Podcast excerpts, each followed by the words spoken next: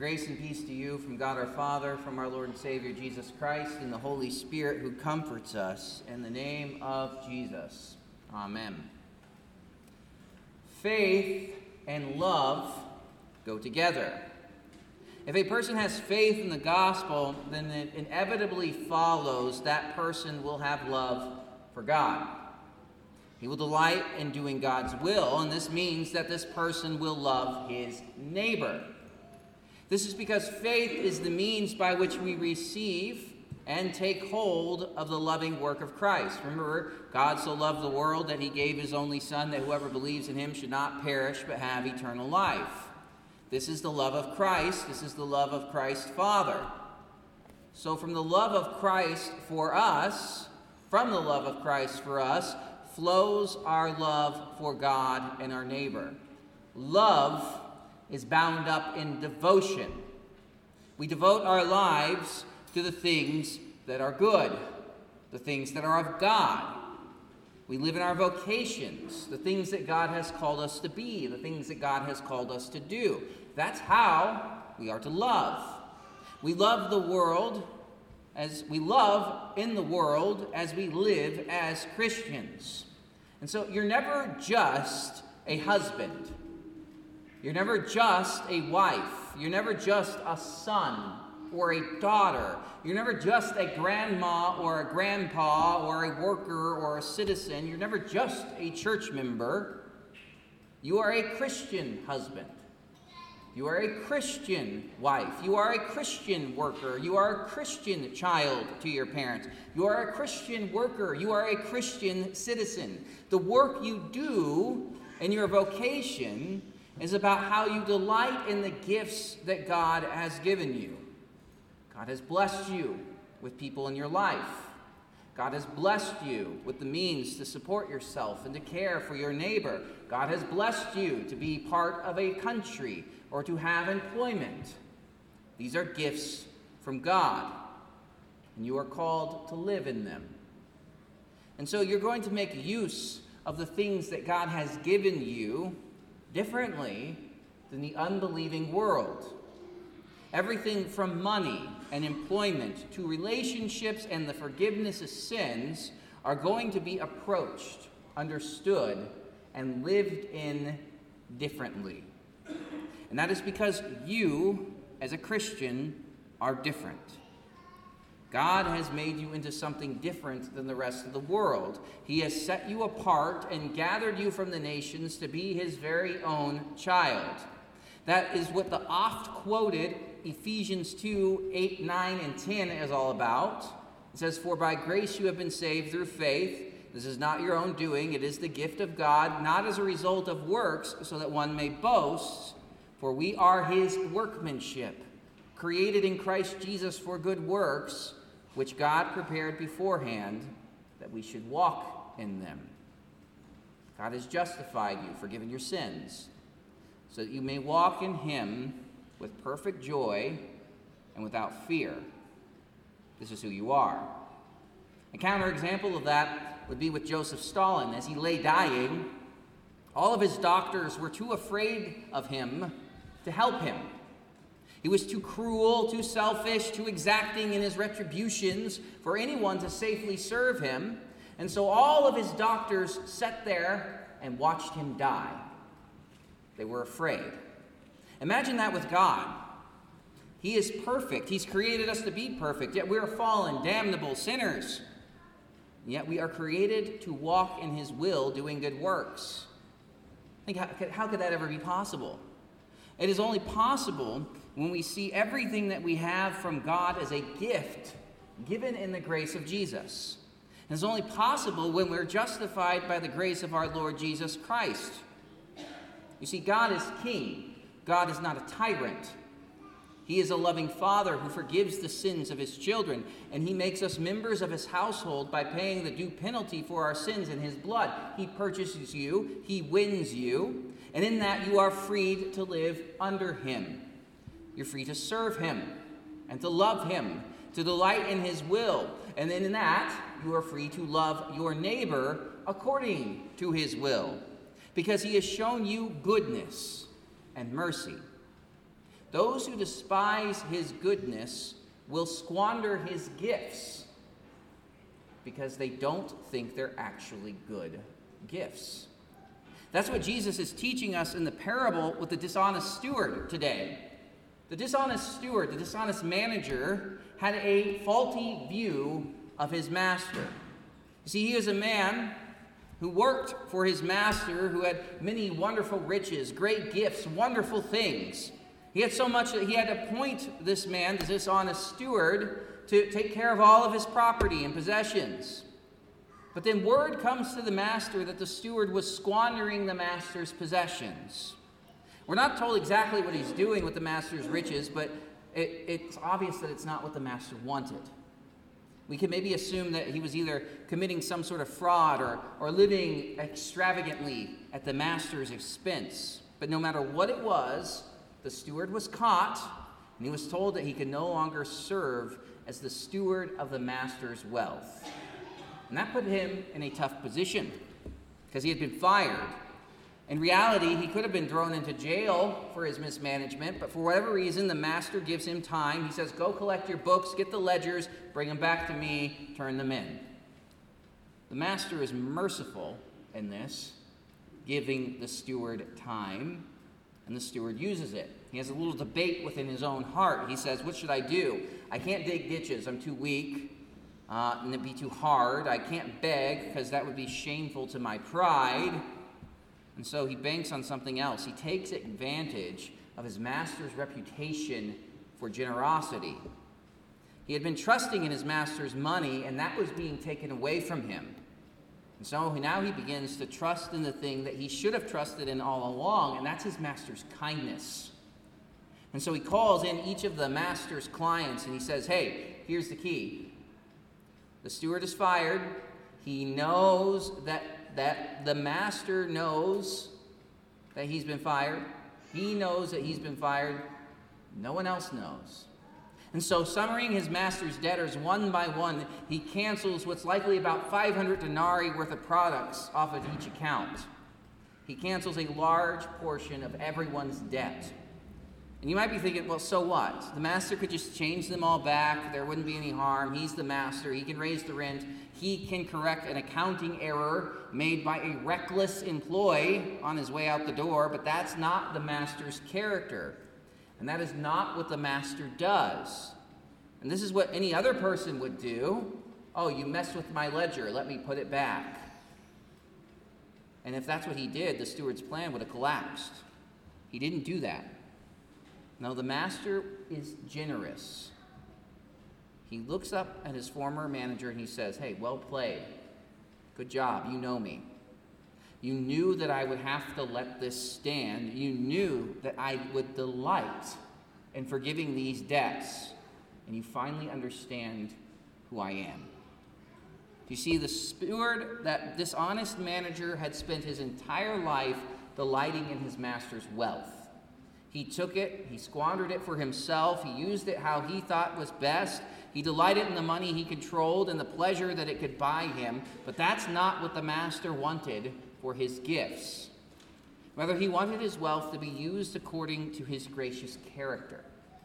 He desired that his riches be freely given away. He wasn't hurting for money, he loved people. And so he desired that his steward would put his wealth to use in showing mercy and being generous and delighting in the master's good nature. You see, the power of money had failed the manager and threw him into ruin. He was going to be thrown into a life of debt and begging. But there's something that did not fail him, and that's the goodness of his master. He knew that his master would be generous. He knew that his master would love his tenants and all those who worked with him, and that those tenants would take care of him and take him in and offer him work. And that's what saved him. It wasn't the money, but it was the steadfast love of his master. And this shows us two very important things. First, ours is a gracious God. He desires mercy. In Hosea chapter 6, God says, I desire steadfast love and not sacrifice, the knowledge of God rather than burnt offerings. This means that God desires that we see him for who he is and we place our hope in him alone. And secondly, we learn that God does not want us to place our hope in something called mammon.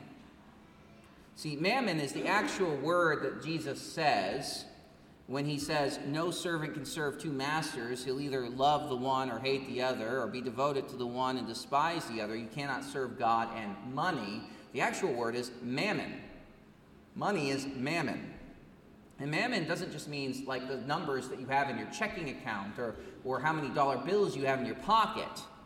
Mammon is material wealth. It is material wealth that the world pursues. It's the control and mastery of money, but also the gaining of every personal pleasure and possession that you can get your hands on. The world seems to constantly stand in awe of mammon. The world desires mammon above everything else. That's what the world values ease, comfort, pleasure. Yet mammon is nothing at the end of the day. Jesus talks about mammon as it was something destined to fail and yet it can be a great idol.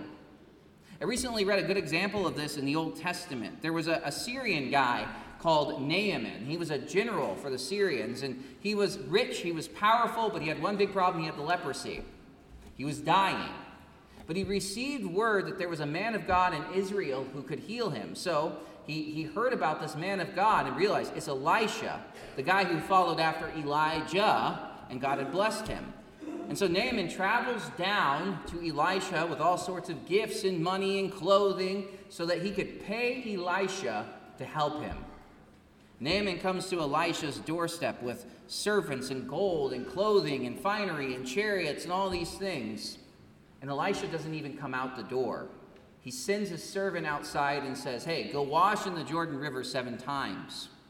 And this request frustrates Naaman he, he, he refuses at first. He, he thinks the Jordan's a nasty river. Why would I bathe in it? He didn't even come out and say the magic word or wave his hand over my sickness. He didn't do any cool wizard stuff. Like, what's going on here? And so, after a while, he's convinced by one of his servants to give it a try. He goes and washes in the Jordan, and his leprosy is healed. And he excitedly goes back to Elisha, praising God with newfound faith in the Lord, with all of his retinue and all the people with him. And immediately he offers Elisha some of his treasures, and Elisha says no. He simply blesses Naaman and sends him on his way with a newfound faith in the God of Israel. But Elisha had an assistant named Gehazi and Gehazi sees in all of this a golden opportunity for himself. And so, after Naaman goes a certain way, he runs after him and tells him that Elisha had two unexpected dinner guests show up and that he needed a, a couple of talents of silver and a couple of changes of clothes to serve them. And so Gehazi takes the money for himself, he takes the treasures for himself. And suddenly, what was given by God freely became an opportunity for Gehazi to enrich himself. And the love of money caused Gehazi to lie in the name of the living God. That's the idolatry of mammon. Of course, God knew what had happened, and he reveals it to Elijah, and uh, very quickly, Elisha curses Gehazi, and the leprosy that infected Naaman now is on him. But you see what happens. The love of wealth, the love of money, its allure, that life built around mammon, it's selfish. It seeks the pleasure that mammon promises. As mammon props itself up in our lives and it says, hey, I'll fix everything. I'll give you comfort. It says, I'll solve all your problems. And we'll begin to believe these promises. And we say to ourselves, if I had a million dollars, if I had more money, I wouldn't be stressed. If I had more money, then I could finally take that dream vacation. If I had more money, then my marriage would be stronger. My children would be happier. I'd have more opportunities. If I only had more money, I would not have to worry about fixing that car or paying that bill. I'd be happier. I'd be healthier. And I, we could even church it up a bit. If I had more money, I'd be more devout. I wouldn't have to work on the weekends. I could come to church. If I had more money, I could devote more time to the church and I could have more time to read the Bible. I would be a better Christian if I were a wealthy Christian. And so rather than focus ourselves upon Christ and His Word that forgives the sins, that brings us into eternal life, what do we do? So often we preoccupy ourselves with mammon. And it's a fruitless life. People trust in money, people trust in possessions, people trust in stuff, and then they die, and they can't take it with them. Solomon's wisdom is timeless. He says, There's an evil, severe evil, which I have seen under the sun. Riches kept for their owner to his hurt, but those riches perish through misfortune. When he begets a son, there is nothing in his hand. And as he comes from his mother's womb, naked he shall return to go as he came and he shall take nothing from his labor which he may carry away in his hand. See, mammon has the power to alienate our thoughts and our hearts from the one who actually saves us. It causes people to fall into all sorts of sins, not just the sin of idolatry in violation of the first commandment, but every other sin. It can lead to dishonesty, lying to gain more against our neighbor. The pursuit of mammon can cause many to despise God's word on the Sabbath because, hey, on weekends I can make time and a half. I understand that some people must work on the weekends to simply survive, but others don't have to.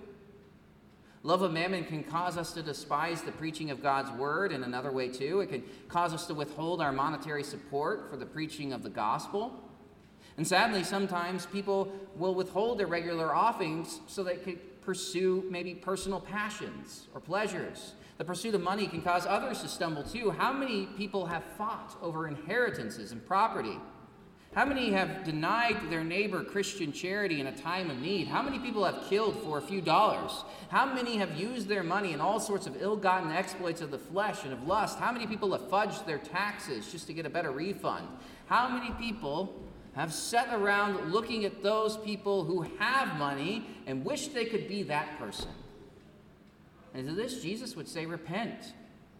You cannot serve both God and money.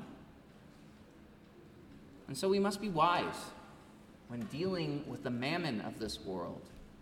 We must properly order it in our lives and use it wisely so that we don't fall into temptation and, and selfishness or jealousy or covetousness.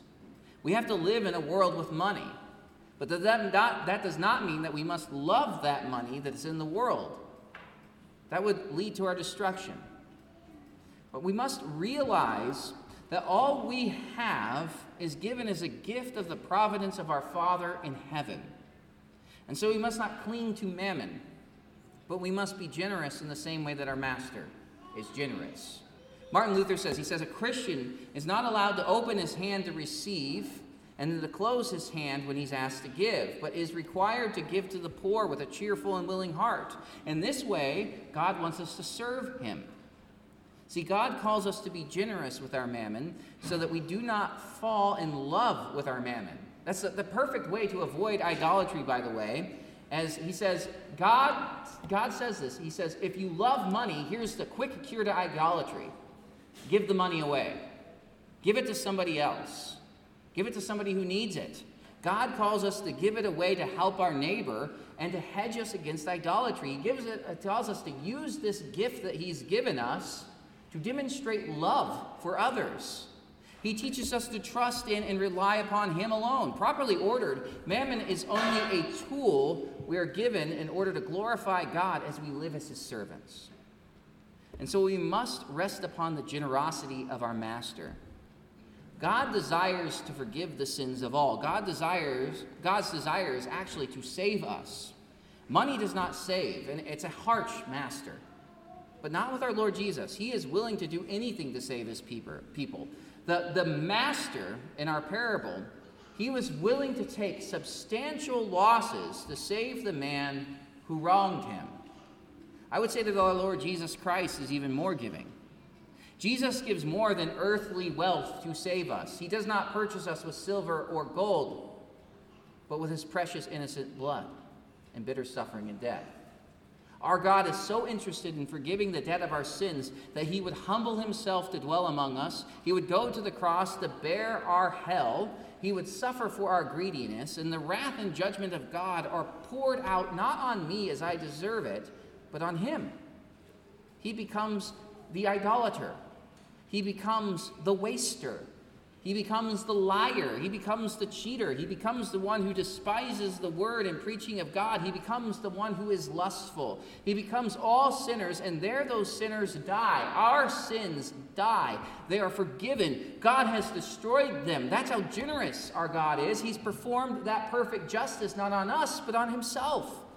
The cost was laid on Him, He bore the debt. And so we know that our Master is more generous than we ever could understand and he relents from disaster. The Lord is gracious, he is merciful, he's slow to anger and abounding in steadfast love. The riches of God's love and mercy do not end at the cross. They extend to an empty tomb.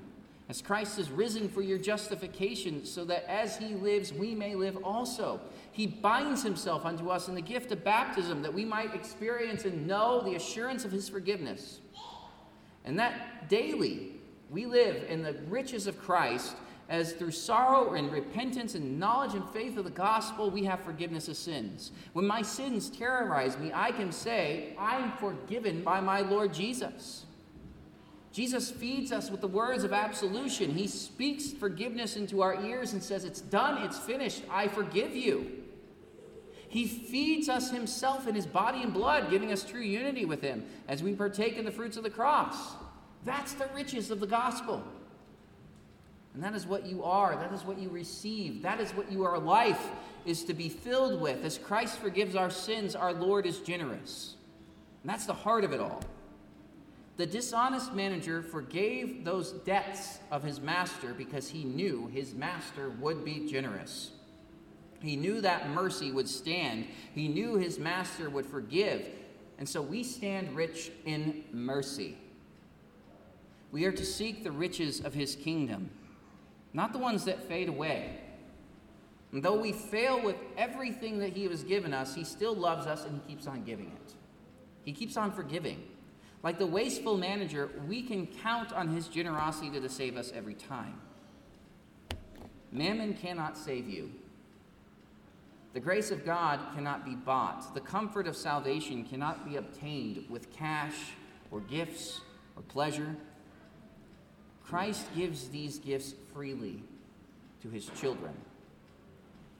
He purchases us not with gold or silver, but with that precious body and blood of Jesus, which today you receive in abundance. In Christ, you have more treasures than all the money on earth. And so, what God has given to us, we should be free to give to others. All that we have, God has provided.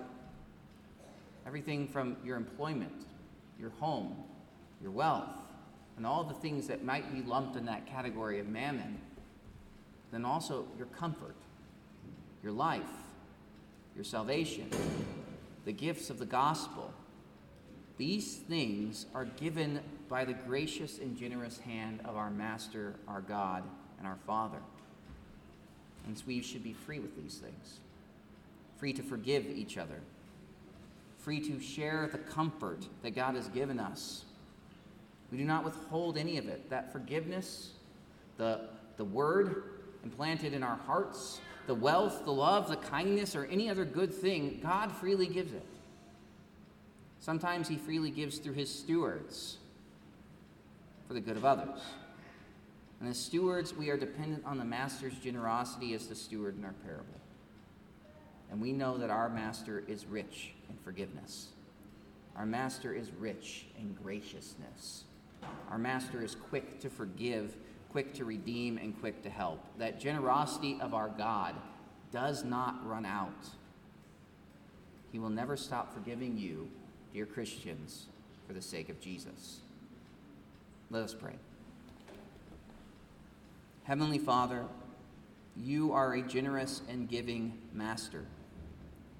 You freely provide all that is needed for life and salvation in sending Jesus to die and rise for us poor sinners. You provide for the needs of our body, but ultimately for the needs of eternal life. Help us to delight in the true living treasure that we have so that we properly order every earthly treasure in our lives. Set everything that we have to the service of Christ and our neighbor, and make us generous as you have been generous with us. In the name of Jesus, amen. Now may the peace of God that surpasses all understanding guard your hearts and your minds in the true faith, the life everlasting. In the name of Jesus, amen. We rise.